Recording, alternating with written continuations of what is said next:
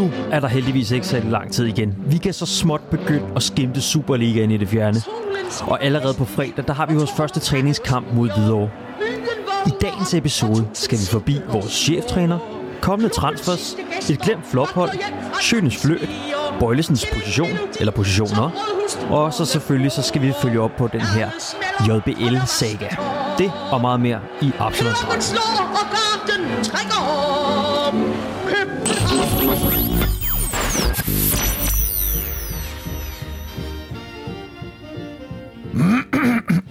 kære lytter, og velkommen til Absalons Radio. Du er i selskab med David Bertelsen og øh, undertegnet Victor Johansen. Og David, hvad er der sket siden sidst vi optog? Jamen, der er jo sket lidt af hvert. Øh, For det første, først og fremmest, så er spillerne kommet tilbage på træningsbanen. Ja. Øhm, og vi har været ude og snakke med nogle spillere. Ja.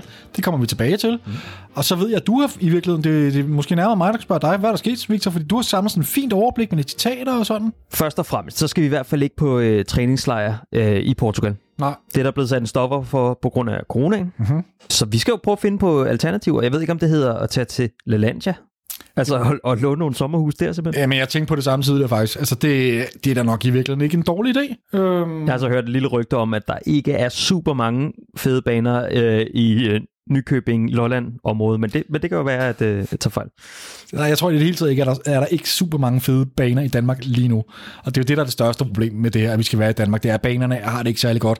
Og jeg ved, der kommer Demicia frost senere på ugen. Hvis vi får sådan en seriøs frostvær, så ved jeg ikke, hvad man vil gøre. Så må man jo træne på kunstgræs. Altså. Mm. Det så man også FCK gjorde i dag. Træner på kunstgræs ude på tieren. Ude på tieren. Så Men tieren er jo også under ombygning. mm-hmm. Så i virkeligheden, så er det det hele. et, et, et, et, stort kaos. Så nu er vi rykket videre til talent. Ja, yes, FCK det er korrekt. Ja, der, vi træner på talentsbaner, ja. Ja. På kunstgræs. Det er jo ikke det eneste, der skete i løbet af ugen her. Vi skulle have haft en dataanalytiker, Ja. som blev ansat øh, øh, den 1. januar. Mm-hmm. Jansen Moreno. Jansen Morane, jeg tror, han blev fornærmet over, hvordan han udtalte hans navn i sidste udsendelse. Ja. Fra Gibraltar. Tidligere erfaring øh, med Premier League. Og... Mm. Rigtig pænt CV, men altså det er jo kommet frem, at der er nogle af familiemæssige årsager, det er sådan, det hedder officielt, kan han ikke, kan han ikke sige ja til det her job alligevel. Nej. Og det er selvfølgelig ikke så heldigt. Man kunne have ønsket, at, øh, at han har fundet ud af det lidt i forvejen, men der kan jo være noget, det kan jo være noget, der er pludselig akut opstået. Ja, jo, men, men, og det giver også meget god mening i den her tid i virkeligheden, at vi ændrer lidt på det sportslige setup. Det, det har vi været vant til de sidste par uger, så jeg tænker, der, der bliver nødt, altså, vi bliver nødt til at holde gang i den. Det, det er fuldstændig rent. Det bliver bare kortere og kortere, ikke? Hvad nu han været ansat i 10 dage. det er sådan lige underkanten, Ja. synes jeg. Men øh, så ja, vi leder efter en ny analytiker i hvert fald. Øh, har klubben også meldt ud. Det er noget, vi ser på. Indtil videre bliver det jo øh, varetaget af internt. Og som du øh, nævnte tidligere, så har, så har jeg altså taget en række citater med. Først, så vil jeg gerne lige, øh, der skal vi hoppe til Sverige. Mhm. Vores øh, gamle ven, Johan Wieland. Ja, Måske vores bedste keeper nogensinde. ja, det vil jeg gerne. Det tror jeg faktisk er min Ja. yndlingskeeper, ja. For for knap øh, et års tid siden, så stoppede her Johan Wieland sin seniorkarriere. Øh, og øh, i den forbindelse, så er han så gået videre til en øh, trænerkarriere. Spæde start i hvert fald.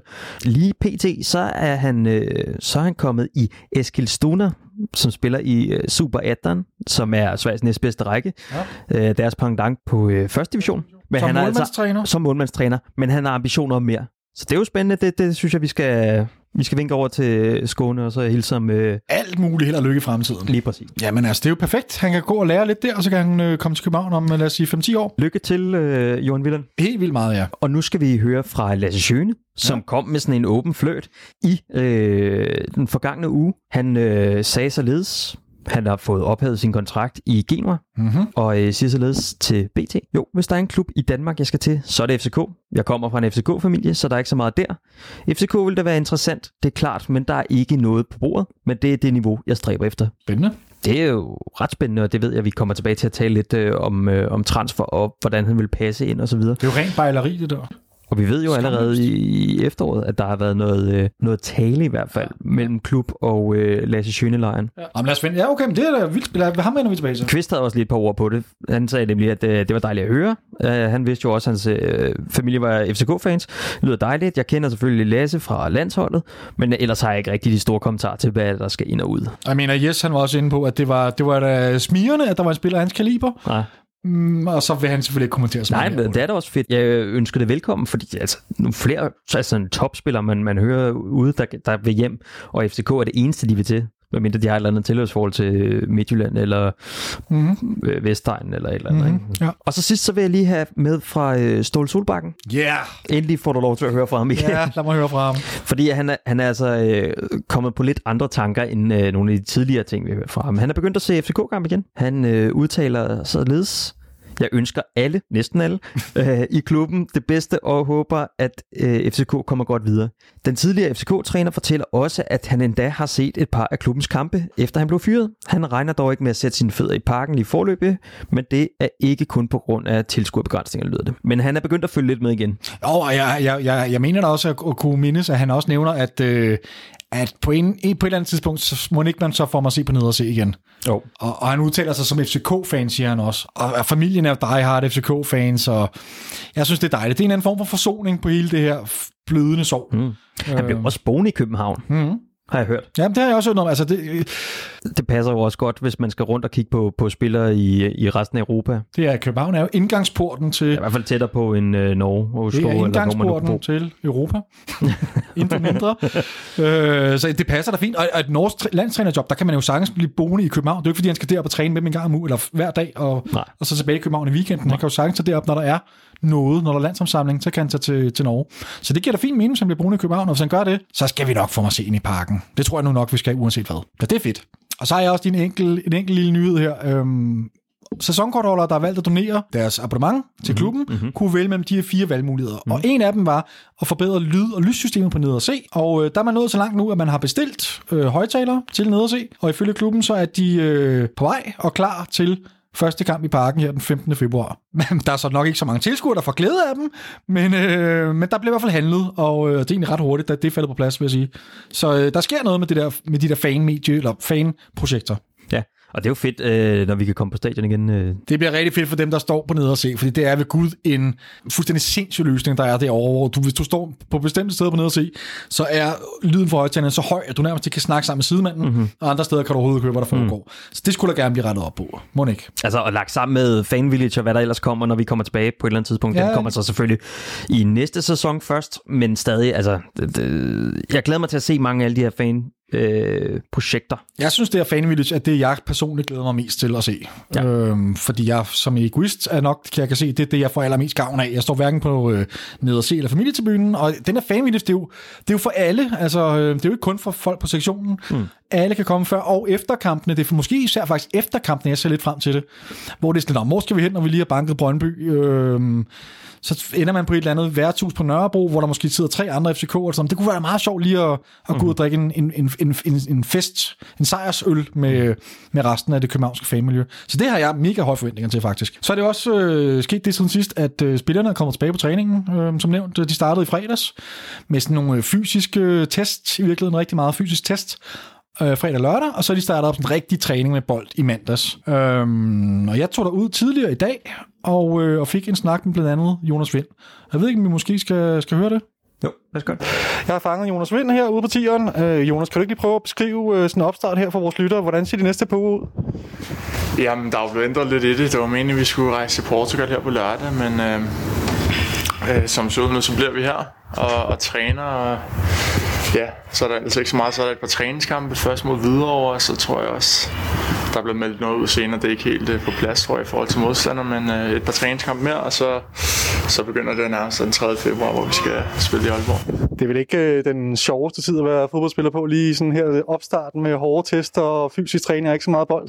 Nej, det, det har du ret i. Det, det skal man igennem som fodboldspiller, de her preseason, og heldigvis, hvis man kan sige sådan, så, så er den ikke så lang preseason den her, grundet at det, det komprimerede kampprogram, så der er jo snart kampe på programmet igen, så, så det gør, at det måske ikke er lige så hårdt, som, øh, som det normalt er, men, øh, men ja, det er klart, det, det er federe, når der kommer lidt kampe, og der, der er knap så mange træninger, men flere kampe er. Hvis du skulle, sætte, øh, et- hvis du skulle forklare til en udlænding for eksempel, der aldrig har hørt set FC København spille, hvordan vi spiller, eller hvad er de største styrker ved holdet, vil jeg måske nærmere sige, som det ser ud lige nu? Øh, ja, jeg synes, at øh, ved de sidste par kampe, der, der har vi set gode ud rent offensivt, og vi har mange dygtige spillere, der kan begå sig i små rum og, og kombinere og, og spille noget seværdigt øh, fodbold, synes jeg. Vi har lavet nogle flotte mål og, og kombineret godt, og synes jeg også bare, at vi har spillerne til, at vi, vi skal kunne dominere alle hold, så, så vi skal gerne kunne lave mange mål, lave mange chancer og score, og samtidig lukke af i den anden ende. Så, så ja, jeg synes uh, overall, så, så har vi mange stærke spillere, der, der kan spille noget flot fodbold. Og et sidste spørgsmål. Har du en øh, personlig målsætning for, for foråret her? Nej, egentlig ikke som sådan. Det, det er sjældent noget, jeg gør mig i sådan at, at sætte konkrete mål, men øh, bare altid hver træning og hver kamp øh, godt, godt som muligt og blive bedre og udvikle mig hele tiden, og så må vi se, hvad, når sæsonen er slut, hvad man har nået, men, øh, men nej, ikke nogen konkrete mål som sådan, udover at vi skal vinde guld, men det er som hold selvfølgelig. Det er som hold. Der har været ret stor udskiftning af staben her de sidste halvårs tid. Kan du sætte ord på, hvad den største forskel er i dagligdagen herude på tieren? Uh, jeg synes ikke, at vi som spillere kan mærke særlig meget forskel. Selvfølgelig er der kommet nogle nye ansigter, og vi har sagt farvel til, til, nogle, øh, til nogle gode folk, men der er jo besluttet ja, højt ovenpå, at øh, der var tid til lidt ændringer. Det, det respekterer vi fuldstændig og spiller, men det er ikke som sådan, at vi kan mærke i dagligdagen, at, at der er sket nogle ændring. Det tror jeg mest ud på træningsbanen, grundet nye træner, at der, der kommer lidt ændring der i, i måden, vi, vi træner på, men, men ellers ikke som sådan, når vi bare går rundt i dagligdagen, der, der er det rimelig meget det samme, vil jeg sige. Men kan du komme nogle ord på, hvordan selve træningen så er blevet anderledes? Øh, jamen, jeg tror, man kan se, at vi træner lidt, mere, lidt hårdere og, og lidt mere, med lidt mere intensitet, end hvad vi måske har gjort førhen. Og, og jeg synes også, at øh, ja, de her tidlige træninger, det vil kun træning, hvad, hvad dag har vi i dag? Ja, træning, tre, ja, træning 3-4, øh, den fjerde træning i dag, og der synes jeg, man kan se, at vi er ude i lang tid og, og træne, så der bliver, bliver kørt hårdt på, og det skal der selvfølgelig også. Der er nogle nye træner, der gerne vil komme ind med nogle nye idéer, og det, det skal vi jo vise på banen. Fantastisk. Tusind tak skal du have, Jonas.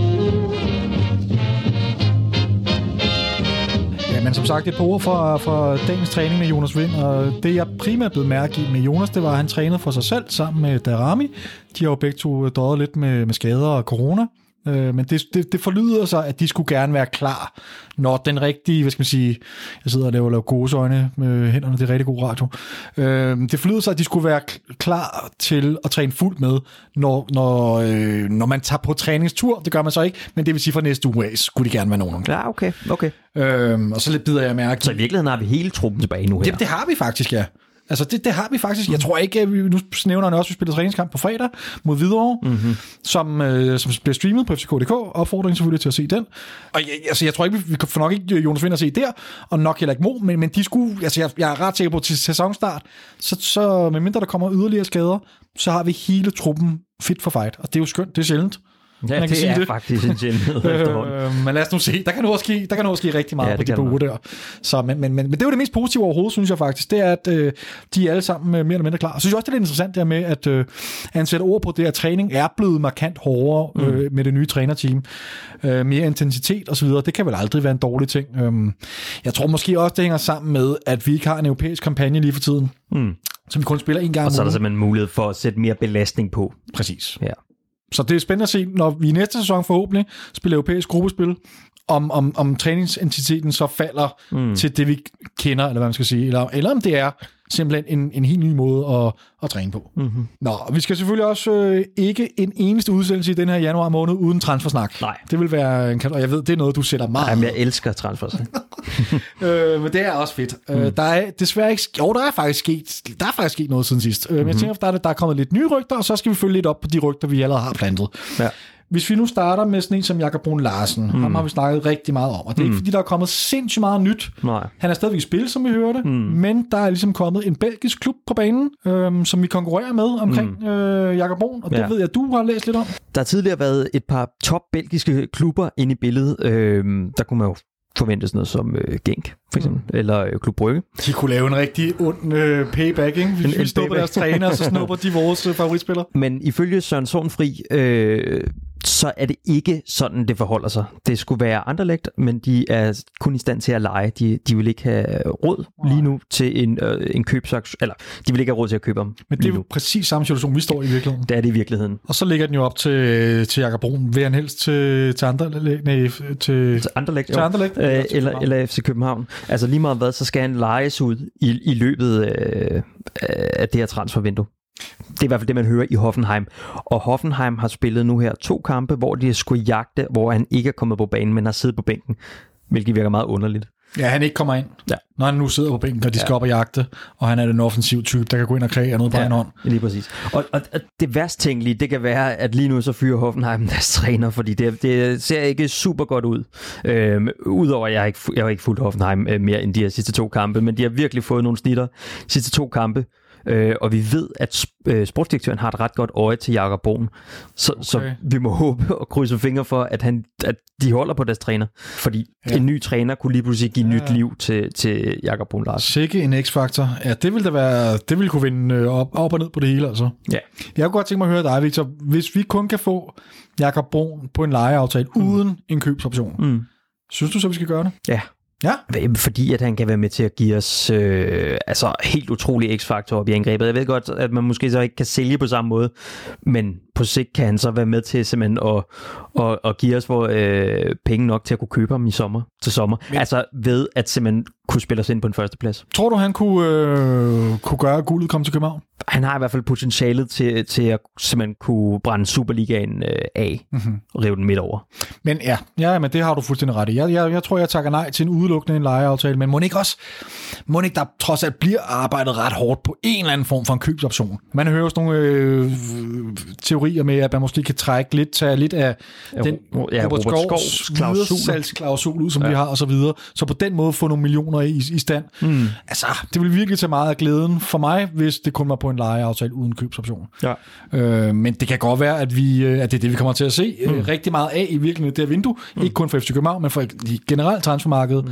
At der bliver sindssygt mange lejeaftaler, og så må man jo det hele andet. Men det kan jo også... Altså, problemet er jo, med, er jo med det, er jo, at hvis vi får spillet ham varm, og han gør det godt her, mm. hvordan skal vi så holde på ham? Og hvis han ikke gør det godt med sig, så er vi ikke... Altså, mm. Det er lidt en lose-lose situation, synes jeg. Altså, øh. Jamen, mindre han kan være med til at sikre os en masse øh, europæiske millioner. Ja, det er selvfølgelig Fordi vi ligesom har ham frem til sommer, og, og lige nu så mangler vi simpelthen noget kvalitet, mm-hmm. øh, øh, som kan komme ind. Altså, vi har jo selv vi har spillet med Rasmus Højlund, som kommer fra U19 af, og, og det er nok ikke ja. optimalt. Ja. Altså, intet ondt ord om Rasmus Højlund, men, men vi skal kunne have noget at skyde med, både fra bænken af, men også øh, i vores øh, førsteholdstrup. Så en, en quick, fix lø- quick fix løsning, som du som du vil sige ja til.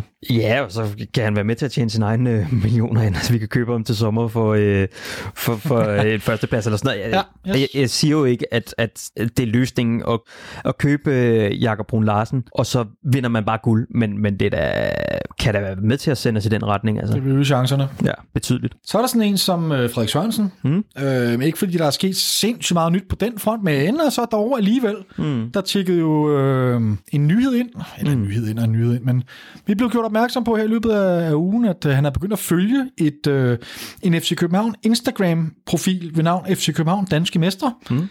Øhm, nu, nu er du jo vores somi-ekspert. Den der profil, FC København Danske Mestre, hvorfor har han lige valgt den, tror du? Jamen, det er et godt spørgsmål, fordi det er jo ikke en officiel profil. Ja. Altså, det er jo ikke øh, en FCK's. Det er jo ligesom det, øh, en af os kunne oprette ja. i virkeligheden. Ikke? Det er ja. ligesom, vi har vores Instagram-profil, Absalons Radio, som man selvfølgelig skal gå ind og følge. Ja, det skal man, ja. øhm, men, men, men det er jo ikke i virkeligheden en, en offentlig profil, så det kunne, altså, så det er det, der er sådan lidt underligt. Lige pludselig, han går ind og følger den, mens der er en masse rygtestorm mm-hmm. om, at, at han måske var potentielt øh, på vej til, til os. Interessant er det i hvert fald. Det er da noget, man lige, øh, man lige stusser, mm. stusser over, synes jeg, når man, mm. man ser sådan en spiller, der, der ja, som du siger, er fuld gang i rygtemøllen, mm. og så går han ind og, og begynder at følge en, en FC København-profil. Det er da det er interessant. Det, der taler lidt imod det, det er jo, at vi har jo voldsomt mange centerbacks og nu må vi se, hvor at øh, Bøjlesen han skal finde sin plads hen. Ja. Men øh, hvis det også er centerbacks, så har vi endnu flere. Ja. og vi har også øh, talenter, der er på vej op fra øh, akademiet. Ja, og Victor Nielsen, der lige pludselig, der er PT, øh, sidder på bænken. Ja. Men det kunne jo godt, hvis det er, det sker, hvis vi henter øh, Frederik Sørensen, mm. bliver mit værste mareridt jo til live, eller hvad det til live. For så betyder det jo, tænker jeg, at Jes har store planer med det her tremandsforsvar. Fordi så synes jeg, det begynder at give mening. Mm. Så mangler vi lige pludselig en central forsvarsspiller. Og øh, ja, så, så det, det kan jeg godt frygte, at det er lidt det, han tænker. Øh, at det, at det, mm. det er den vej, vi går. Mm. Det må vi se. Men Frederik Sørensen kan jo sagtens spille i tremandsforsvar, har gjort det før med, med stor succes. Altså, øh, mm-hmm. Så, så øh, han, han passer meget godt ind i virkeligheden til, til den, den type fodbold. Øhm, Det er skønt. Simpelthen. Intet mindre. Så er der ja, Lasse, Lasse Søne. Mm. Øh, jeg bliver lidt i tvivl om hans fornavn. Lasse Søne, som du nævnede i starten af udsendelsen. Øh, han har været ude at bejle og flytte med mm. FC København. Er øh, 34 år. Der var, som du også nævnte, var der jo lidt snak om forhandlinger i sommer. Ja. Der, der var, kom der nogle oplysninger frem om, at han at hvis vi, at den strandede, fordi han ville kræve en løn, som lagde ham som nummer et i FCK's mm. lønhierarki, mm. samtidig med, at han har en treårig kontrakt. Ja, det er lidt svært, når man er 33 eller 34 år, ikke? Så vi, kan vi, vi kan godt blive enige om, hvis det er det, kravet er, en treårig kontrakt og en nummer et på lønnings... Er han ikke 34? Kan vi blive enige om, at hvis det er, hvis det er kravene, det her, treårig kontrakt, En treårig kontrakt. og i toppen af lønhierarkiet, ja. så, så er det ikke noget for os, eller hvad? Nej, altså jeg, jeg, er jo, ja, jeg er jo bare bange for at skrive øh, langtidskontrakter med aldrende spillere, ja. der skal have øh, dyre kontrakter også, skal det lige nævnes. Fordi vi har brændt den alderen en lille smule på den fordi- front, tænker du? Ja, øh, og nu er det jo ikke fordi, at Lasse Jøne øh, er særlig skadesbladet overhovedet. Det er, jo ikke, det er jo ikke det, vi skal være bange for, men stadig så, så vil jeg holde mig fra det. Men han er jo netop ikke særlig, øh, særlig skadesplaget. Altså, det sidste periode på- i Genua mm. spillede han stort set alle kampe, altså mm. i sidste sæson, og øh, uden skader. Og, og hans position, som vi jo vil gå ud fra, vil blive, øh, hvad? Øh, Jens Dages position, altså ja. Den er 8-type. Ja. Ah, 8-type og 8-type. Han, kommer ikke, han, bliver, han bliver jo ikke en, bold, en box-til-box-spiller. Mm. Enten, altså, der er flere muligheder med Sjøne. Han kan enten så kan han ligge sammen med Sækker nede på den, som sådan en, en, en, en, en diamant, hvor de så er de to bagerste. Ja. Eller så kan man vende det lidt rundt, hvor han bliver en af de lidt mere offensive typer. Mm. Men han kommer til at ligge ret statisk derinde, er min pointe. Ja. Øh, skal ikke bevæge sig sådan helt sindssygt meget, uanset hvad vi gør. Og det er vel også noget, der taler, for, taler til hans fordel, at han måske godt kan spille den position som 36-årig mm. i Superligaen, og have mm. niveau til det. Mm. Fordi han er så dygtig på alle mulige andre parametre. Ja. Hans pasningsspil, hans øh, øh, skudtrussel udefra, teknik og så videre. Øh, plus at han er en spiller, som kender det her 4-3-3-formation, som jeg håber, vi kommer til at holde fast i. Vi kommer i hvert fald til at se mere af den. Ikke? Mm.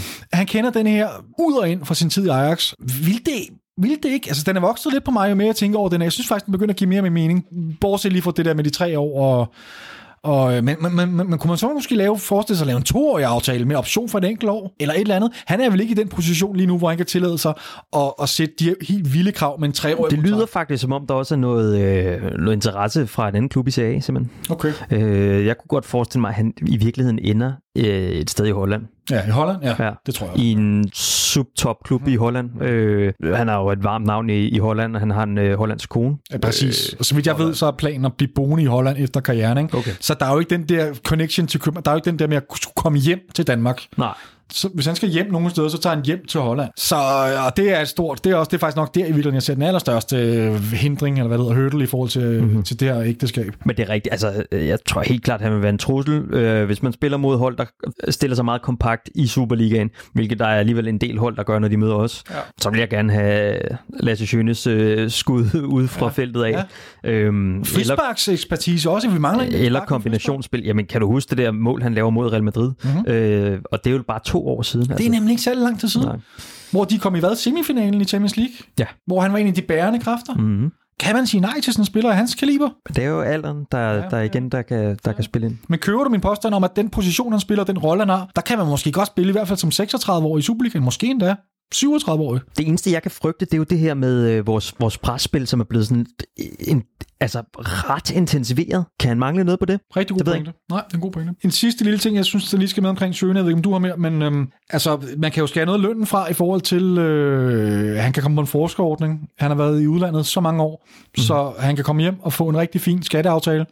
Så på den måde kan, kan han score nogle penge på den måde. Mm-hmm. Jeg, jeg synes egentlig, hvis man kunne få ham på et enkelt år eller to med yderligere option for, for forlængelse, så giver det da meget god mening. Mm. Han passer godt ind i systemet, mm. og han har nogle Men kompetencer, største vi problem, mangler. det er så lønnen, ikke? At, at den her, den vil, altså lige pt, så vil den bringe ham i toppen af lønhierarkiet, og det, det tror jeg ikke, man er klar til. Jamen, det, er, det, det er 100% der, den ligger. Enten så skal han ned i løn, eller også så skal vi, og det er nok i virkeligheden begge dele, så skal vi også af med nogle spillere. Fordi lige nu er der ikke plads i vores lønbudget. Han er også gratis, kan man sige, så han koster ikke noget på den front, mm. men man opererer jo med et særskilt lønbudget og transferbudget. Ja. Og øh, ja, så, så, så, så den, øh, den, den, strander den der, eller hvad? hvad? Hvad tror du på den? Hvad tror du? Jamen, jeg tror, han ryger til, til Holland. Til Holland, og det sagde du, ja. Og der, det, det er bare sådan en fornemmelse. Yes. Jamen ja, det tror jeg sådan set også. Men jeg vil sige, jo mere jeg går og tænker over den, jo mere vokser den på mig. Det giver meget god mening. Og så det her fløteri, han har haft med FC København, det er mm. usædvanligt, man ser det, synes jeg. Altså, det er nærmest som, man tjekker og beder os om at skrive en kontrakt. Og det kan man jo også bruge i en forhandlingssituation, ikke?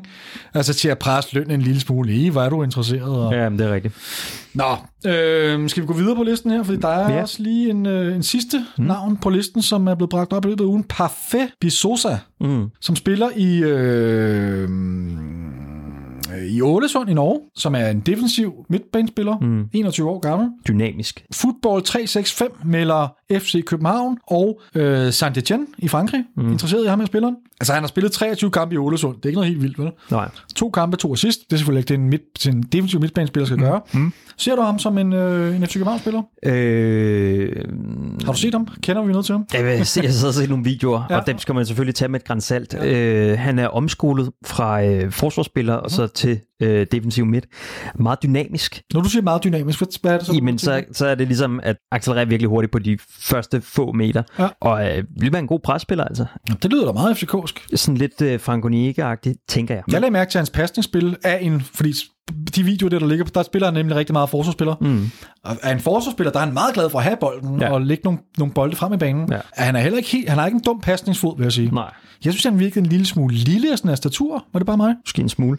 Måske en smule. Det kan man jo komme fra. Han er 20 år. 21. 21. Okay. Ja, altså han er ung, og der kan, vi har tidligere erfaring med at få bygget nogle muskler på, på folk, der kommer ind til. Så det er ikke umuligt. Nej. Øhm. Mit eneste forbehold, det kan måske være, at Jes Torp, han taler om, at han gerne vil have kvalitet ind nu. Og det ved jeg ikke, om, øh, om, om han vil være, simpelthen. Han måske ligger for... Øh, altså, han vil blive en mellemvare på samme måde som Modrasja og hvad vi ellers skulle have. Han er for meget i talent i forhold til færdigprodukt. Lige præcis, ikke? Ja. Øh, for uslæbet, og ja. vi skal mere have noget, der, der kan komme ind og så bidrage med det samme. Fra dag et af.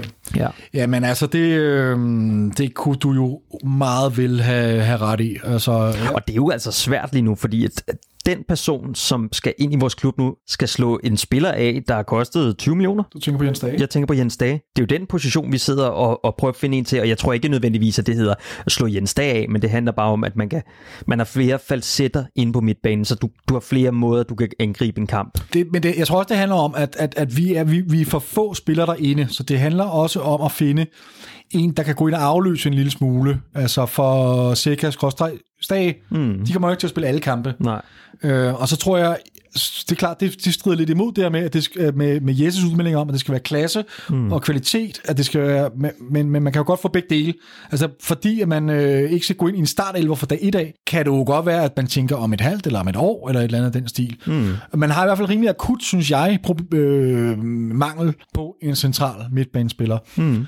Øh, men altså, jeg ved ikke, jeg, jeg snakkede faktisk med, med Jes om det her tidligere i dag. Øh, han er jo inde på det her med, at øh, han, vil ikke, han, vil, han er ikke så meget for at komme ens. Jeg spurgte ham til, hvad det var for nogle egenskaber, det var, han, mm. den her centrale midtbanespiller skulle indeholde. Mm. Og det er han ikke så meget for, fordi han vender tilbage til det der, som du er inde på. Det, skal, det er ikke så vigtigt for ham, hvilken position. Mm. Det vigtige er, at han har kvalitet. Mm. Øhm. Så i virkeligheden kunne, så, kunne det måske i virkeligheden både være en defensiv midt, ja. men det kunne også være en, mere en central 8 ja. midtbanespiller. Lige præcis alt efter, hvor man kan få mest kvalitet. Præcis. Altså, mm. præcis. Lige præcis. Spørgsmålet, om vi måske lige skal høre det. Øh, ja, det, det, er, det er nok en meget god idé. Ja.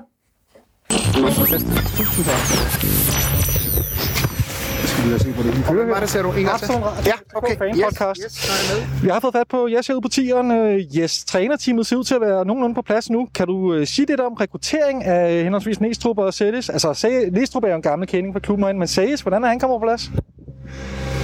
Jamen altså, øh, først og fremmest var det vigtigt for mig at få øh, mest mulig kvalitet øh, til at sidde, øh, kan man sige, rundt om bordet. Øh, fordi vi er i en fase nu, hvor jeg er der, hvor jeg synes, vi skal udvikle FCK mest muligt. Øh, og derfor skal vi have så meget kvalitet i, i trænerteamet som muligt, så vi kan nørde i, i udvikle den enkelte, men også udvikle holdet. Og der synes jeg, jamen, øh, Næs har jo, kan man sige, DNA'en kommer fra, fra over fra akademiet, øh, har brobygningen linket over til det, hvor øh, har også prøvet at stå på egen ben. Øh, samtidig er Ruben jo, kan man sige, har jo været på mange fine adresser som, som assistenter og med til at opbygge noget den vej rundt, så, så det følte jeg var det bedste set op sammen med der var flere omkring, men det var sådan lige de, de, de, der sidder tættest på mig lige nu, og der synes jeg, vi øh, forskellighederne hinanden imellem, tror jeg, kan skabe noget rigtig stort. Hvad så med, kan du fortælle lidt om, øh, hvordan deres rollefordeling øh, kommer til at blive, øh, altså henholdsvis Næstrup og Sages? Jamen det kan jeg godt. Altså, vi har haft øh, mange møder. Uh, vi har faktisk også haft en tur i sommerhuset herinde for den sidste periode her. Bare lige nogle få stykker for ligesom at rigtig at komme øh, tættere på hinanden. Både personligt, men også i forhold til arbejdsopgaver. Og der har vi... Helt, hvad kan man sige, øh, ned til, til, til grundstenene fundet ud af, at man altså øh, som udgangspunkt så ser Ruben sig med de største kompetencer inden for det, for det defensive. Øh, dødbolde, øh, de ting, hvor, hvor Næstrup ser mere sine forårs inden for det offensive, så, så det lå lige til højre at det var deres fokusområde, kan man sige, men det er jo ikke ens betydende med, når vi, når vi diskuterer, når vi nørder i tingene, jamen så er alle involveret i snakkene, men, men det vil være der, hvor de har deres primære fokusområder, både i forhold til på banen, evaluering og så videre. Okay, spændende. Øhm, så skal jeg også høre lidt om Bøjlesen. Altså ham har du brugt rigtig meget det centrale forsvar med, med stor succes. Er det også primært der, vi kommer til at se ham i foråret? Ah, det, er jo, øh, det er jo et godt spørgsmål. Øh, først skal jeg sige, at jeg er jo enig med dig, fordi øh, jeg synes jo også, at han har øh, bidraget til de sidste 4-5 kampe. Jeg synes, vi, øh, vi så bedre og bedre ud. Jeg synes, vi var gode på bolden. Jeg synes, vi var gode i vores øh, genpres, omstillingsparatheden, øh, og der synes jeg jo, Bøjle Sanka sammen med Peter og Brian øh, fandt en rigtig god relation øh, i bagkæden. Øh, jo fokusere på, at Bøjle er god på bolden, øh, men jeg synes jo også, at han, han bidrog med noget andet øh, til holdet. Jeg ved også godt, at han kan spille venstre bak. Øh, han kunne formentlig også spille andre positioner, så jeg skal jo finde ud af, hvor kan han bidrage med mest. Hvordan får vi flest af de bedste spillere på holdet, men vigtigst af alt for mig, hvordan får vi skabt det bedste hold. Og det er vel det, jeg skal, skal bruge de næste øh, måneds tid til at finde ud af. Hvad med så øh, at bøjle sådan i sådan en, en vingbak-position i tremandsforsvar? Kan, kan du se ham øh, som en vingbak? Det kunne jeg sagtens. Det så vi blandt andet spillet lidt i starten, da vi prøvede med det her tremandsforsvar. Der spillede han sådan lidt til, til, til venstre, øh, sådan en tremandskæde, øh, fordi det er jo klart, han, han har jo noget, men han er jo ikke ham, der sådan kommer sprintende ud over fløjen og, og kun slår indlæg. Han er mere den, den spillende bak eller den spillende midtstopper, så der skal jeg jo ligesom finde en, en variation, eller, eller hvad er det, vi vil, og hvad er det, vi får mest ud af i forhold til Bøjle nok bøjlesnak, selvom det er rigtig interessant. Øhm, så kunne jeg godt tænke mig at høre, hvordan får man plads til både Per Vind og Per Biel i en start, Elver? Du mener Jonas Vind går ud fra, du... Ja. per, hvis han svarer stadigvæk, tror jeg, så...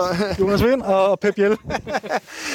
Jamen, det er jo... Øh, igen, det handler jo lidt om for mig om at få, få fundet ud af, hvordan får vi det bedste team. Altså ikke kun de bedste spillere individuelt, men hvordan får vi de bedste team. Og, og Pep er jo for mig også en af de her åbenbaringer, jeg synes, de sidste par kampe, hvor vi pludselig fandt en rigtig position for ham centralt i banen. Øh, en af dem, der løber mest, en af dem, der skaber flest relationer, men vi ved jo også, at Jonas har nogle kvaliteter øh, i feltet, omkring feltet, så vi må finde ud af, hvordan, og er det muligt at få begge to til at spille øh, på samme tid? Det, det skulle undre mig, om det ikke var det, så er det bare lige finde ud af, hvordan det skulle lade sig gøre.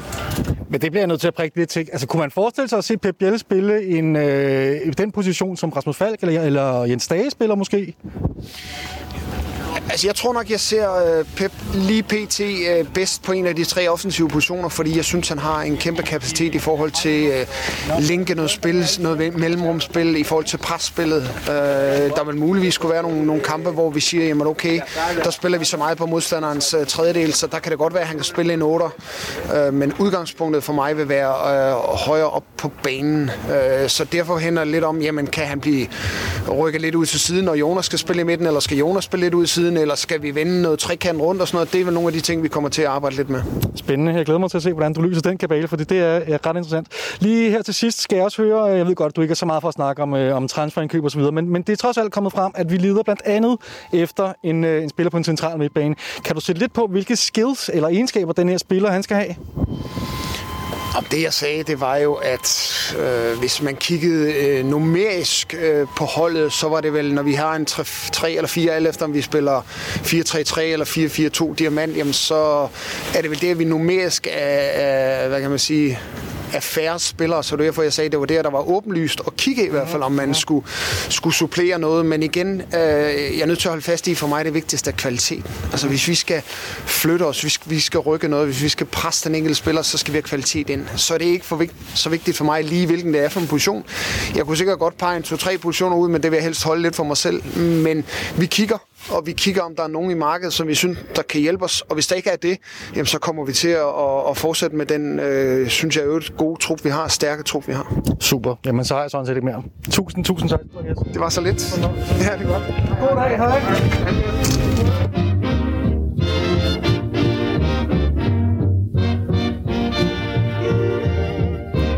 Meget interessant. Der er, jo, der er jo mange elementer i det her. Måske skal vi først lige få afsluttet den der transfer-snak, som vi havde præcis. tidligere. Det er jo interessant, det der, at han kigger på to til tre positioner. Det var nemlig rigtig interessant. Må jeg, jeg, jeg har et godt bud på, Ja, hvad de tre positioner ja. kunne være.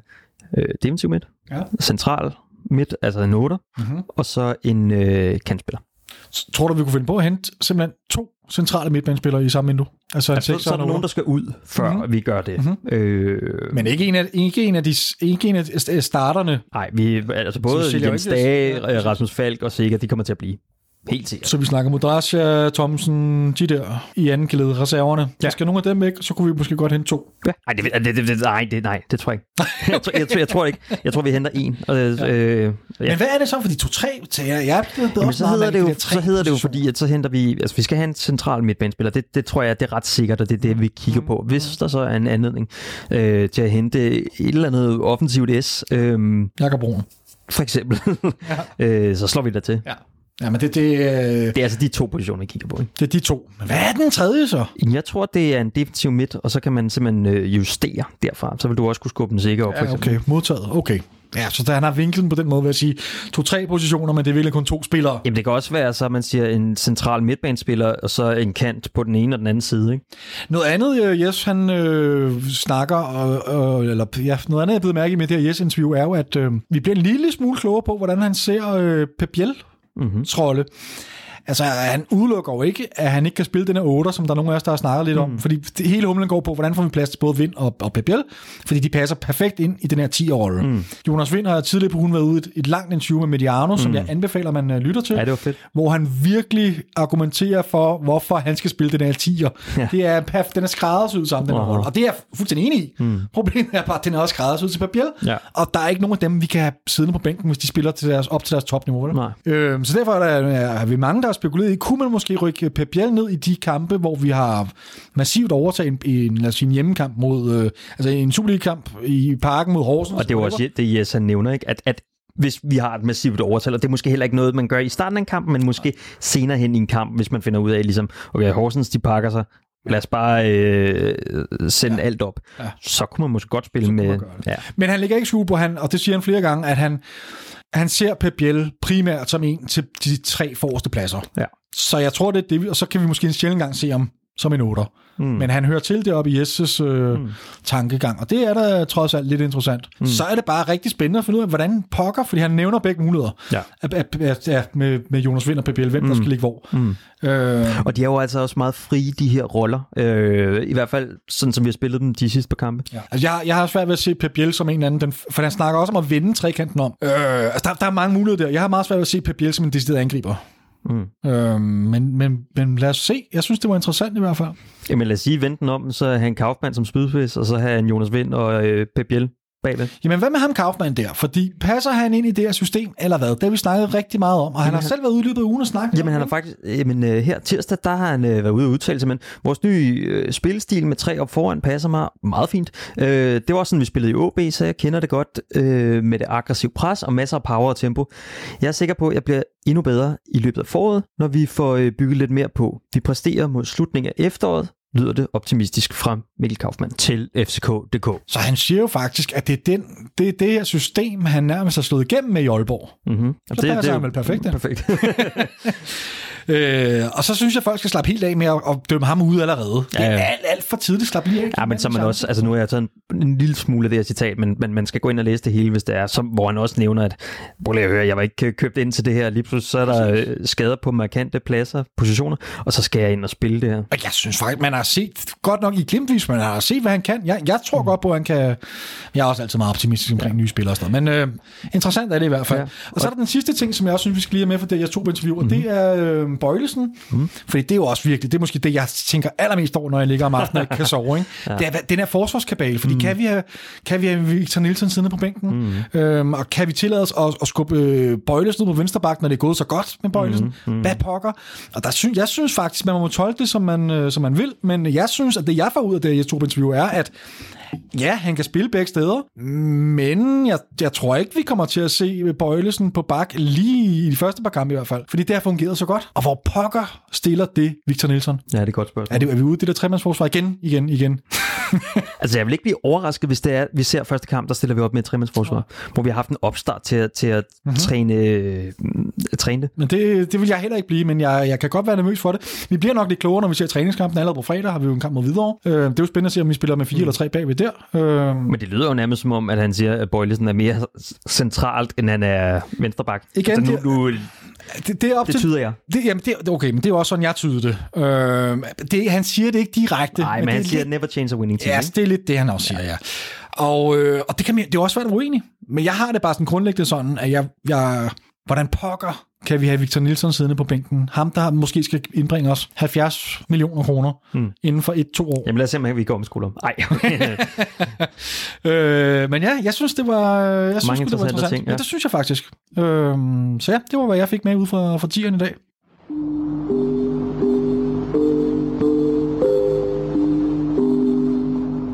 Nu skal vi endelig langt om længe få afsluttet den her maraton øh, session, vi har med det her flophold, som ja. vi bliver ved med at, at udskyde. Ud. Sætter punktum nu, ja. endelig. Og øh, til at hjælpe os med det, der har vi fået øh, Kasper. Mm-hmm. Ja, med, fordi jeg kunne ikke stå for det ansvar alene, kunne jeg godt se. Det havlede jo ind med kritik, så jeg tænkte, jeg måtte lige, øh, lige få lidt hjælp udefra. Så øh, og hvem andre end Kasper har jeg fået til at hjælpe mig med det. Og øh, ja, det er der kommet den her snak ud af. Nå, Victor, vi har et, et hængeparti, ja. som vi har, hvad hedder sådan noget, shuftet og shuftet og shuftet. Ja. Øh, flopholdet. Og det er sådan, fordi vi har virkelig bare manglet at sætte den, den sidste spiller, mm-hmm. øh, mhm. en angriber. Mm. Så, så er det, det er jo meget kontroversielt, det flophold. Det er sindssygt kontroversielt, men nu, øh, det, det går vi også igennem. Ja. Øh, vi skal lige starte lige med at sætte en angriber. Øh, ja, det er jo mig, der har sat hele det her flophold. På der er faktisk lige en højere midt, Kasper, som du har været med til at, at, at, at præge mig til at vælge i hvert fald. Så ham kan du også lige få lov til at stå på mål for. Men ellers er det mig, der, der, der må stå på mål for det her hold. Så derfor er det også øh, mig, der sætter den sidste spiller. Så kan I alle sammen brokke jer bagefter. Som marker til René Tingstedt op i angrebet. René Tingstedt, største talent siden Bremelka. Mm-hmm der har jeg valgt Brian Laudrup. Øh, I tæt kapløb med øh, spillere som øh, Pascal Simpson og Thomas Fløde og Mustafa Abdelawi. Det er det, det, det, det, det niveau, vi er i. Det er dem, det er dem, jeg har tænkt. Men, men valget falder på Laudrup simpelthen fordi, at det er måske den vildeste transfer, vi nogensinde har lavet på papiret i hvert fald. Jeg glemmer aldrig den dag, da det blev offentliggjort. Jeg rendte rundt ned i gymnastiksalen og i 9. klasse eller et eller andet, og jeg troede jo ikke på det, da min gymnastikslærer sagde, at øh, hallo, har du hørt det her? Vi var lige, øh, vi er tilbage i øh, 1998. Vi er lige blevet slået ud af Chelsea, som Brian Laudrup spiller for. Han har lige netop scoret det afgørende mål ind i parken, som gør, at vi ryger ud. Vi har jo ellers klaret en fantastisk flot... På hovedstøden da. På hovedstøden da, ja, lige præcis. Som om det kan blive absurd nok. Vi har ellers gjort det fantastisk. Vi spiller 1-1 på Stanford Bridge. Bjarne Goldbæk laver et fantastisk øh, langskudsmål, og så udligner Desailly på et øh, hjørnespark lige kort før tid. Og så ser det jo faktisk lang tid ud til ind i parken, at, at det kan godt blive fedt der. Den står 0-0 indtil... Ja, nu kan jeg ikke lige huske minuttallet, har jeg fået skrevet det ned, det har jeg selvfølgelig ikke. Men han scorer ikke særlig lang tid før, før tid, for Brian Laudrup så scoret til 1-0, øh, som bliver kampens resultat ved ud Europa. Og dagen efter, tror jeg nærmest, så, så går ny, øh, nyheden om, at, øh, at nu har vi altså simpelthen hentet ham i Chelsea. På det her tidspunkt, der er Brian Laudrup altså en af verdens bedste spillere. Er det for meget sagt? Ikke, ikke for meget sagt, men han er i hvert fald en verdensstjerne, ja. Ja, okay, okay. Ah, okay det er måske, ja, fair. Ja. Øhm, så det er jo fuldstændig vanvittigt, og vi skal huske på, vi er tilbage i 98-99. Altså, det er fem år siden, vi har vundet et mesterskab. Vi har ligget og bokset med de der 5., 6., 7., 8. pladser. Øhm, så det er, jo, det er jo helt sindssygt, det her. Han har lige spillet et VM i Frankrig i 98, hvor han, altså der hvor vi slår Nigeria og ryger ud mod Brasilien, altså hvor han spiller fantastisk. Og ligger ude ved hjørnefladet, så man stadig husker fejringen efter scoringen i en kvartfinale mod Brasilien, ligger ude ved hjørnefladet, øh, helt nonchalant. Øh, ja, det var toppen af poppen. Og så, så, så, så, sker der, så går det hverken værre eller bedre, end at øh, hans debutkamp er ude på Brøndby Stadion hvor vi for øvrigt også har Christian Andersen som ny cheftræner. Øh, det bliver Christian Andersens eneste kamp som cheftræner i FC København. Vi taber 3-2. Men Laudrup når så at spille 12 kampe i alt og, og laver to mål, øh, inden han udnytter en klausul i kontrakten, som der ikke var nogen, der vidste noget om. Tværtimod var vi blevet forsikret om, at der ikke var nogen klausul, der blev spurgt ind til det nemlig. Der var ikke nogen klausul. Det var der så, og den klausul gik på, at han indtil den 31. maj havde muligheden for at ja, og sige, at han ønskede at terminere kontrakten med FC København. Det er, jeg ved ikke om det er dagen for inden, det er i hvert fald dage før, at der så tækker den her fax ind på Flemming Østergaards kontor, hvor Brian Laudrup han annoncerer, at han ønsker at udnytte den her klausul, og ikke ønsker at spille i FC København efter 30. juni 1999, hvor hans kontrakt udløber. Og det var en søndag aften, at den der øh, fax øh, kommer ind til Flemming. Det, det, det var helt vanvittigt, det der scenarie. Fuldstændig. Oh, og han ja. ender så, for lige for at få det med, så øh, ja, han vælger jo så, altså han, ja, han, Brian han vælger jo så et, et lidt ydmygende farvel til dansk fodbold. Han var jo heller ikke blevet den her succes. De 12 kampe, han så spillede, det var, jo, det var så heller ikke hans skyld udelukket. Jeg synes virkelig, man fik set noget mentalitet i Jylland, som var under al kritik. Øh, uanset hvor han spillede ind, så blev han jo mødt af en kæmpe pibekoncert. Det var, det var sgu ikke værdigt på nogen som helst måder. Øhm, så han havde, også, han havde alle odds imod sig, synes jeg. Og så han må, måske ikke er verdens mest, hvad skal man sige, øh, psykisk stærke spiller, så er det sådan nogle ting, der virkelig kan, kan, kan gå ind på. Og jeg tror, han blev meget overrasket over den modtagelse, han fik i Danmark. Og, og er sikkert også en af årsagerne til, at han valgte at, at, at, at, at smutte. Øhm, skifter sig videre til Ajax og får og slutter karrieren en rigtig fin dag øh, der. Men anyway, Kasper, at, kan, du, kan, du stå, kan, kan, kan jeg stå inden, spørger jeg dig, kan jeg stå inden for mit valg af Brian Laudrup? Altså, er det, er det, giver det altså, mening? Det er da en af de få på flopholdet, hvor jeg vil mene, at du kan stå inden for dit valg. Øh, men Brian Laudrup vil ubetinget også være på mit flophold. Okay, Helt er jeg tryg. Helt sikkert. Øh, og endda med længder. Jeg synes simpelthen, når du køber den ubetinget mest profilerede øh, spiller, der øh, nogensinde rent navnemæssigt, ja, fart kan du så sige, men, men i hvert fald en dansker i sin bedste alder, sin bedste fodboldalder, du får hjem, det, det skal jo bare blive en bravende succes, og han skal være så meget bedre end alle andre, og det var han bare ikke. Nej. Nej, jeg kan, jeg, jeg kan blandt andet huske en kamp på Silkeborg Stadion, jeg var over at se, hvor, hvor han bare lignede en ordinær Superliga-spiller i virkeligheden. Ja. Jeg kan slet ikke forstå øh, Okay, godt så. så. Så dermed holdet på plads. Vi skal simpelthen også have sat en træner for det her hold. Og jeg har kogt det ned, så kan du, du må gerne være med nu, Kasper, okay. til at, at, at være lidt med os. Og Victor, du kommer også bare Jeg vil du altså kan ikke huske nævne, altså, øh, David Nielsen var inde i sådan noget Superliga onside, øh, det, det er virkelig lidt underordnet, hvad det hedder, hvor han faktisk fortæller om anekdoter øh, om sin tid sammen med Brian Laudrup på det her FCK-hold hvor han siger, at det var helt absurd, hvor dygtig Brian Laudrup i virkeligheden var. Ja. og, og, og det var det, der var sådan lidt mærkeligt ved det hele. Altså, han var nærmest for dygtig til at kunne indgå på det hold. Øh, det er virkelig et, øh, et og, og, og der er ingen tvivl om, Victor, at du har, faktisk, du har en pointe her, som vi selvfølgelig også skal have med. Det her var ikke kun Brian Laudrups skyld. Jeg vil stadig sige, var han kommet fem år senere, ikke lige ham, men casen Brian Laudrup, så havde det her kunne blive rigtig, rigtig fedt. Men FCK som klub var heller ikke parat, hverken mediemæssigt. Jeg kan huske, vi havde Flemming Toft ansat som sådan noget øh, mediemand og så videre. Mm-hmm. Vi var slet ikke klar, hverken øh, uden for banen eller på banen øh, til ligesom at, at, at kunne løfte en spiller som Brian Laudrup. Vi ser jo faktisk en case i, i 2005, hvor vi henter øh, Jesper Grønkær hjem. Øh, ikke lige så stort navn som Brian Laudrup, men hvor vi faktisk som klub er klar til at tage øh, så stor en spiller ind. Så selvom at Brian var en meget stor skuffelse og helt klart skulle på det her flophold, så bliver vi også bare nødt til at sige, som klub og vi heller ikke klar til at have Brian Laudrup på. Ja, det er fuldstændig rigtigt, og jeg synes egentlig i virkeligheden, at, at vi havde Christian Andersen som cheftræner illustrerer det til perfektion. Ja. Yeah.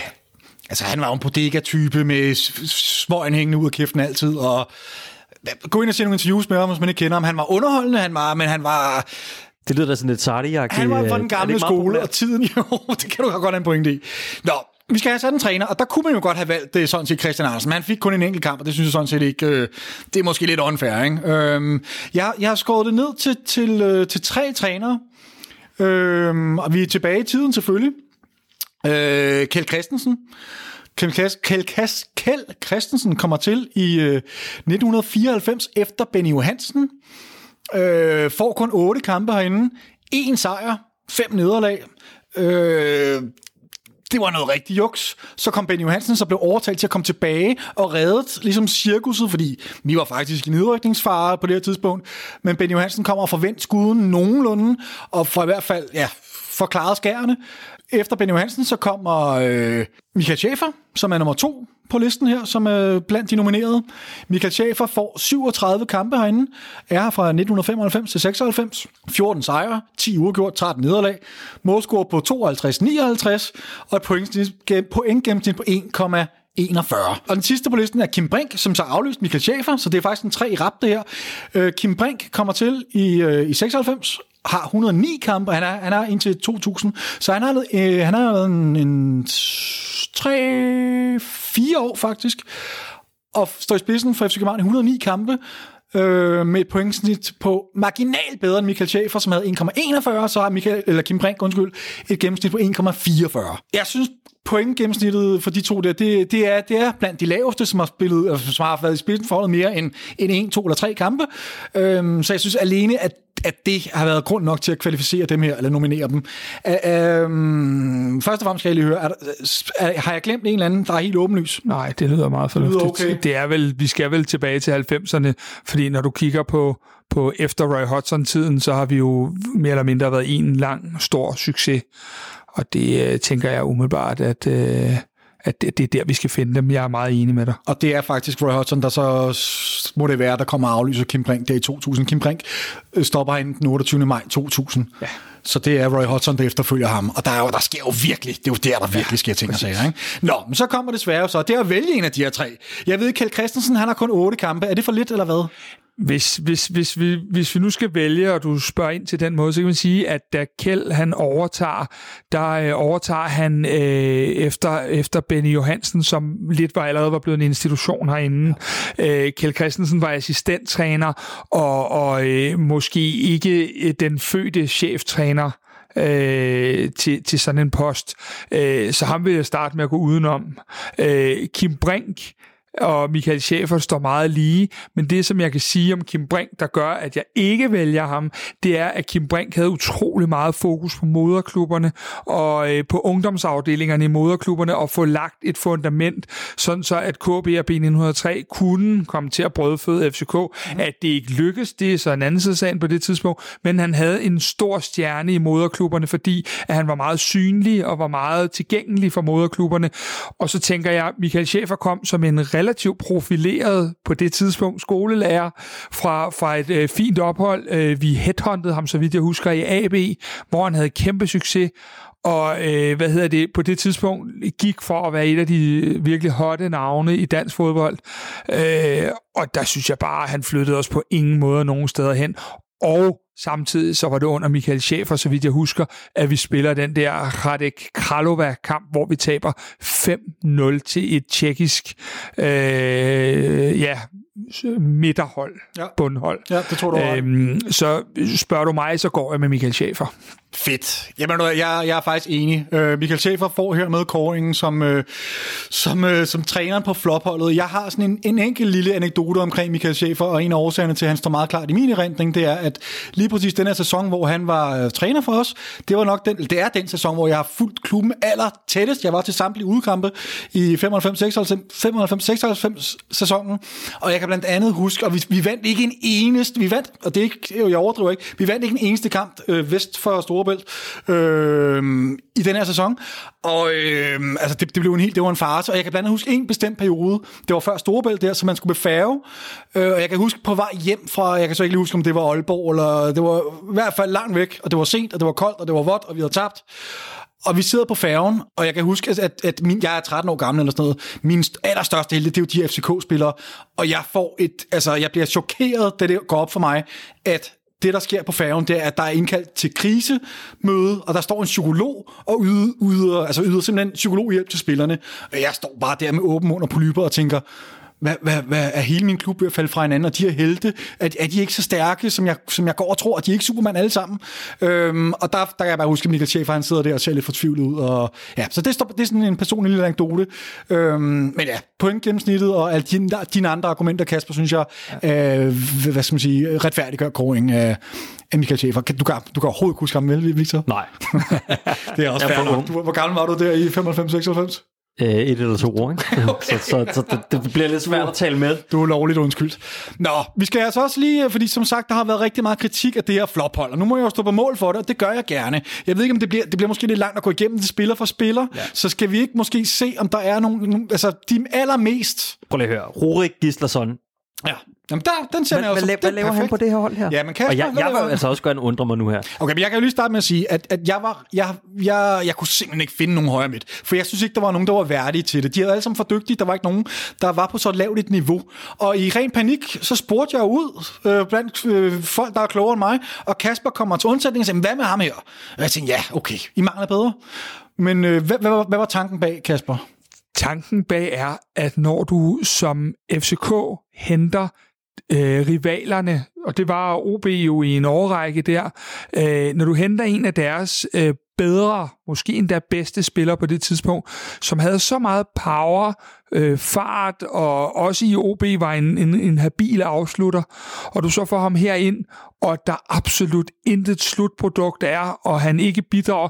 Jeg husker en kamp, øh, hvor han var øh, nede på Bernabeu, hvor han øh, rent faktisk gør det godt, får en helt anden rolle, øh, hvor vi tager 4-0, men egentlig gør det fint, og jeg mener, han rammer noget, der ligner overlæggeren efter 30 sekunder. Jeg var selv til stede dernede, Ja, okay, ja. og, og, og øh, faktisk var der tvivl om, om bolden var inde, og sådan nogle forskellige ting.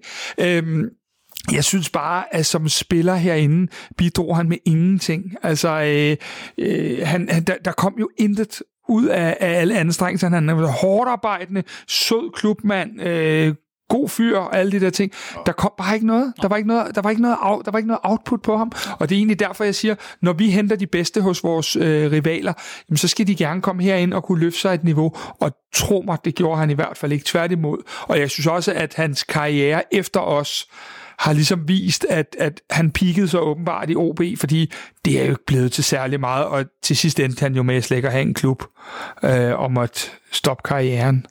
Øhm, Så det synes jeg retfærdigt gør det ganske fint. Ja, men det, det, det, det synes jeg er en god forklaring. Og så er der vel også det her med, at det, der, er- det er jo også mangel på alternativer, eller hvad? ikke? Ja, jeg synes jo, vi har haft nogle, nogle nogle øh, Robert Skov og Jesper Grønkær og Bolanjos og, og hvad vi ellers har haft igennem tiderne, gør jo, at, at det er jo nogle spændende spillere, som jo ikke på nogen måde kan kandidere til sådan et flophold her. Så er der sådan nogle som øh, Mustafa Abdelawi og Pape, Pape Pate Diouf eller sådan noget. Hvis de kan kategoriseres som højre midt, så, så tror jeg, jeg havde valgt måske en af dem. Men, men det, det synes jeg bare ikke rigtigt, de var købt Altså, jeg synes jo, at Pape Parte Juf, øh, hvis vi skal tage ham, ligegyldigt hvilken position du sætter ham på, om vi skal i, i Victors omskoling af forsvarsspiller, eller hvad vi skal, så synes jeg, at han kan stå 11 gange på det hold, fordi han står for mig som værende det dårligste indkøb, vi nogensinde har lavet. Okay, men så, så savner, ham savner du så på mit hold, Yes. fordi han er her ikke. Hvor, vil- men så, hvor vil du så placere ham henne? Ja, men øh, øh, hvis vi skal placere ham, så blev han jo, øh, så vidt jeg husker, jeg prøvet at fortrænge det mange gange, men så, så øh, har han jo spillet en del øh, venstre kant. Ja, okay, øh, Hvad hedder det? Men, men havde, du, havde du haft ham med som et valg til mig på højre kanten, så var han også kommet foran Så lad mig tage den nu her, altså, øh, fordi der satte du Carsten Fredgaard mm-hmm. i sin tid. Mm-hmm. Vil du skifte ham ud? Altså, hvis, hvis, hvis, hvis par, jeg kan huske, jeg havde, jeg tror også, det, det ligger, det er jo heldigvis ja, optaget, ja, det jeg siger. Ja, ja. og jeg havde, jeg havde overvejelsen omkring uh, Parte Pape, Pape, Parte, Parte, Djuf. Ja. og øh, og jeg, jeg, jeg synes bare ikke, han var venstre midt. Det var det, der var mit argument. Øhm, så, så det var derfor, Men jeg hvad, valgte så var han angriber, eller havde- Ja. Øh, Fordi Carsten Fredgaard, var det ikke, er det ikke sådan lidt mere lev på steg? Altså, det Jo, er... 100%. Så vil, vil Thomsen måske jo næsten også have sin berettigelse på sådan et hold. Ja, ja Altså- det kan du måske godt argumentere for. Og er det ikke jeg det samme med en- Gislason? Altså, jo, men igen, det handler om alternativerne. Men Pape Pate Juf, han fortjener en plads på holdet. Så meget vil jeg gerne give mig. Jeg havde bare lidt svært ved at, ved at placere ham, så jeg placerede ham i angrebet. Og der var der altså lige René, øh, ja, René Tingstedt og Brian Laudrup, som jeg synes var skuffet mig mere personligt. Jeg vil sige det sådan, nu kan vi snakke om Musis for nu af til juleaften. Det har vi sikkert også gjort i alle mulige forskellige sammenhæng. Jeg synes, at Pape Pate Juf, hvis vi skal lige spole lidt hen over de helt spæde 90 år, synes jeg simpelthen, at Pape Pate Juf er den dårligste spiller, der nogensinde har spillet i FC København. Punktum. Okay, fair nok. Så skal han jo med. Så skal han med. Jamen, det, det, men det, det, den, køb, den, den, den, den jeg gerne. Den, han, han skulle, jeg skulle have fundet plads til ham. Og anekdoten Og hvis, du, og hvis omkring sætter på venstre midt, så sætter vi ham på venstre midt, og så får Fredgaard øh, lov til at få fred. Ja, eller kunne jeg eller smide ham over på højre midt. Det er vi jo blevet for glade for. Gislason. Ja, okay. Ja. Altså, fordi der, man må bare lige, hvis man sammenligner de to, så altså, de, er jo, de kan jo ikke sammenlignes, vel? Hvem to siger Altså, Papa Juf og så Rurik Gislason. Altså, det er, jo, det er jo flop af to forskellige niveauer, ikke? Altså, fordi, der kan man sige, der er... Altså, Jo. der er jo en verden til forskel, fordi Rurik Gislason Ja, ja. gjorde det jo også.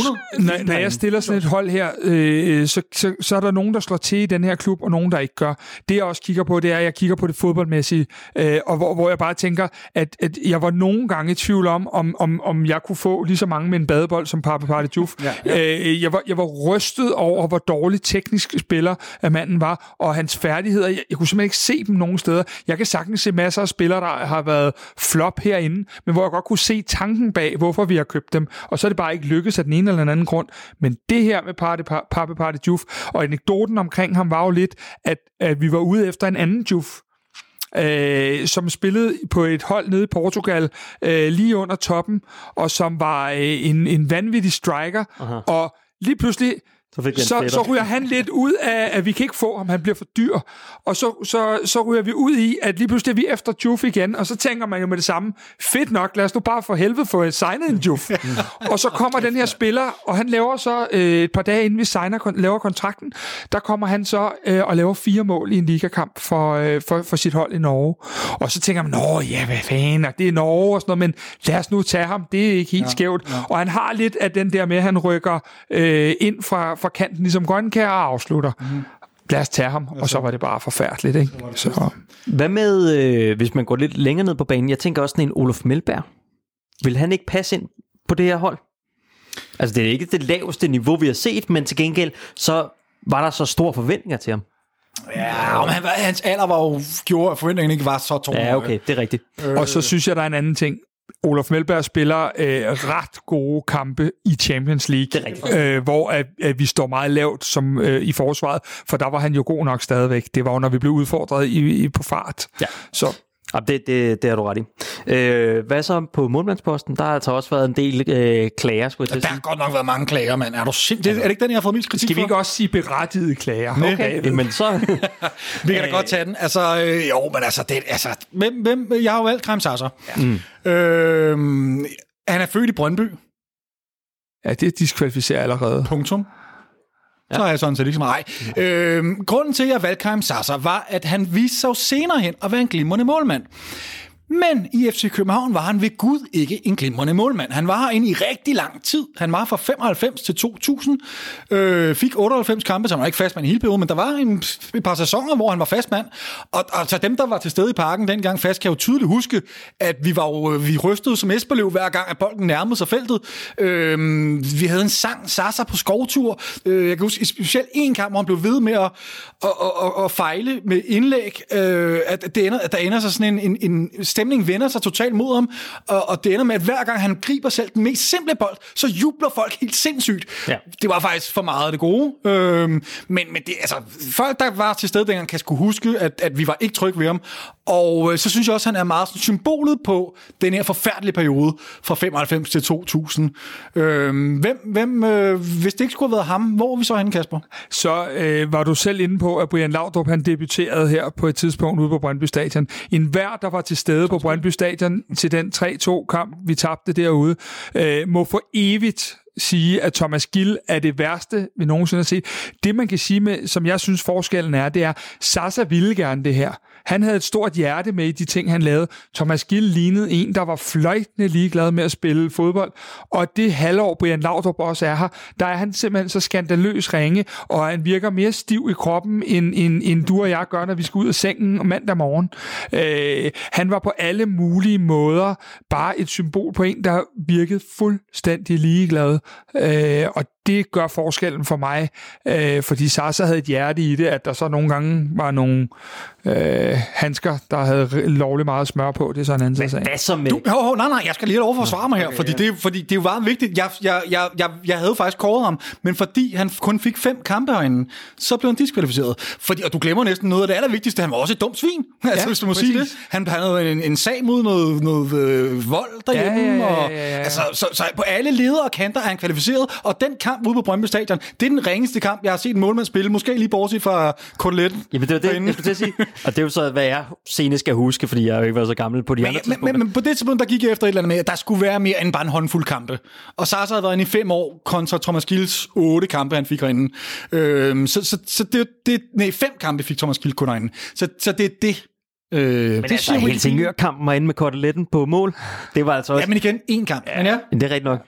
Men det, det, det står bare for mig. Vi havde jo faktisk, kamp, altså. øh, indtil Jesper Christiansen kommer, har vi jo faktisk en, en perlerække af målmænd, der ikke fungerer.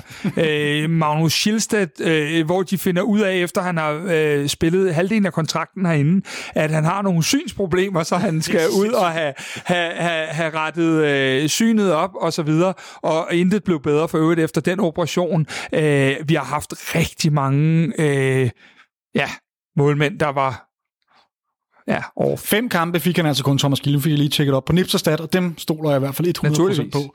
Men de, de fem, når vi sidder her 21 år efter og kan huske de fem kampe, og næsten kan huske øh, hans øh, fuldstændig vanvittige målmandsspil eller mangel på samme, så har det også bare så stor en plads hos mig, at øh, jeg synes sgu også, at Sasa havde masser af kvaliteter jeg er med på, at han var ung, og han var urutineret, og der var rigtig mange fejl, men det var et stort hjerte, og at han så senere valgte at, at, at betræde nogle stier, han ikke skulle have gjort, det er så en anden sag. Mm-hmm. Fair nok. Jeg tænker, vi får øh, simpelthen det her printet, altså det her flophold printet som en plakat, som vi så udstiller ude på lokummet herude inde i parken. så når man sidder derude og filosoferer, mens man sidder på tynden, så kan man jo sidde og kigge op mod andre, der, øh, så skal, vi have pillet, så skal vi have pillet de sympatiske ud, jo. Så tager vi vel også Rue Gislason. Altså, han var jo... Han var, han var super sympatisk. Ja.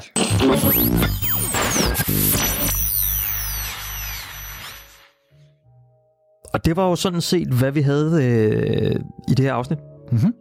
Jamen jeg synes, øh, på trods af, at vi er midt i en vinterpause, så sker der som altid noget i det FC Københavns univers. Mm, mm. Vi blev lidt klogere på, øh, på Bjæl og Bøjle og, mm. og det hele. Og som sagt, husk at se træningskamp på fredag, der bliver streamet på FCK til øh, FCK.dk.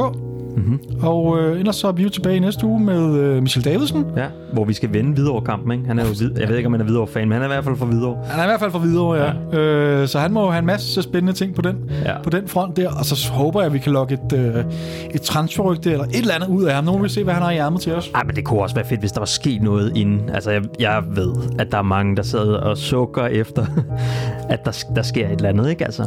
Jo, jo, jo men, der, det, men det, der er jo også en grænse for, der, skal, der sker vel snart noget. Hvornår mm. lukker vinduet? Jamen, det lukker jo øh, i slutningen af januar. Så det er jo ved at være op over efter. Ja, men det er også et transfervindue, som, som lider altså af, at der har været corona. Mm-hmm. Helt vildt. Ja. Helt vildt. Det har jo været utroligt stillestående, det her transfervindue. Ja. Men må ikke, at der alligevel også er lidt, øh, man afventer lige situationen og sådan noget. Man ser jo tit det snibboldseffekt. Når der først er en spiller, eller en klub, der sælger en spiller, så skal de ud og have en ny. Ja. Og så starter hele, hele den her lavine. Ikke? Så jeg, jeg, og det sker tit i de sidste par uger. Så jeg, jeg er 100% sikker på, at vi ser en til to nye spillere i FCK inden for de næste 14 dage. Er der ikke noget Barcelona, PSG eller Real Madrid, der skal ud og lave et eller andet... ud og lave noget sindssygt. Kæmpe køb, så vi jo. kan få gang i det her vindue, ikke? Fordi det er, det er lidt kedeligt. Jo. Men er du enig i min påstand om, at når vinduet lukker, så har vi i hvert fald en ny FCK-spiller, formentlig to? Ja, jeg tror allerede inden... Nej, det tror jeg ikke. Nej, det tror jeg ikke. Nej. det er en overmod, den lille. ja.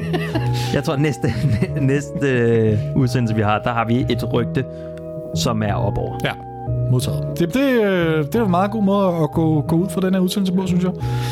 Jamen, uh, tusind tak, fordi I lyttede med, og vi uh, lyttes ved i næste uge.